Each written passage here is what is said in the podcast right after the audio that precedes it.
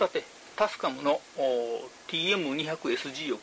買って前テストしてみたんですけども、えっと、置き場所がなかったっていうかね常設場所が決まってなかったので、え常設してみました、えっと、天井から1 m のアルミの棒を使って、えー、釣ってあります。えっとすでに1 m の棒を使って、え、机の上を撮影するカメラを置いてます。これでまあ授業の配信をしているんですけどもその横にですね、えー、タスカムの TM200SG を釣って、えー、まあ、口の方に向けるというふうな形にしました。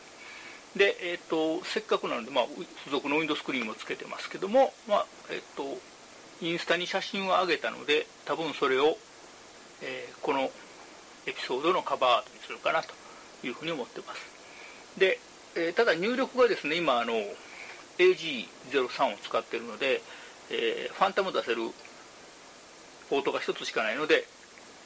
差し替えて使うということになります。まあ、やがてどっちかに落ち着くんかな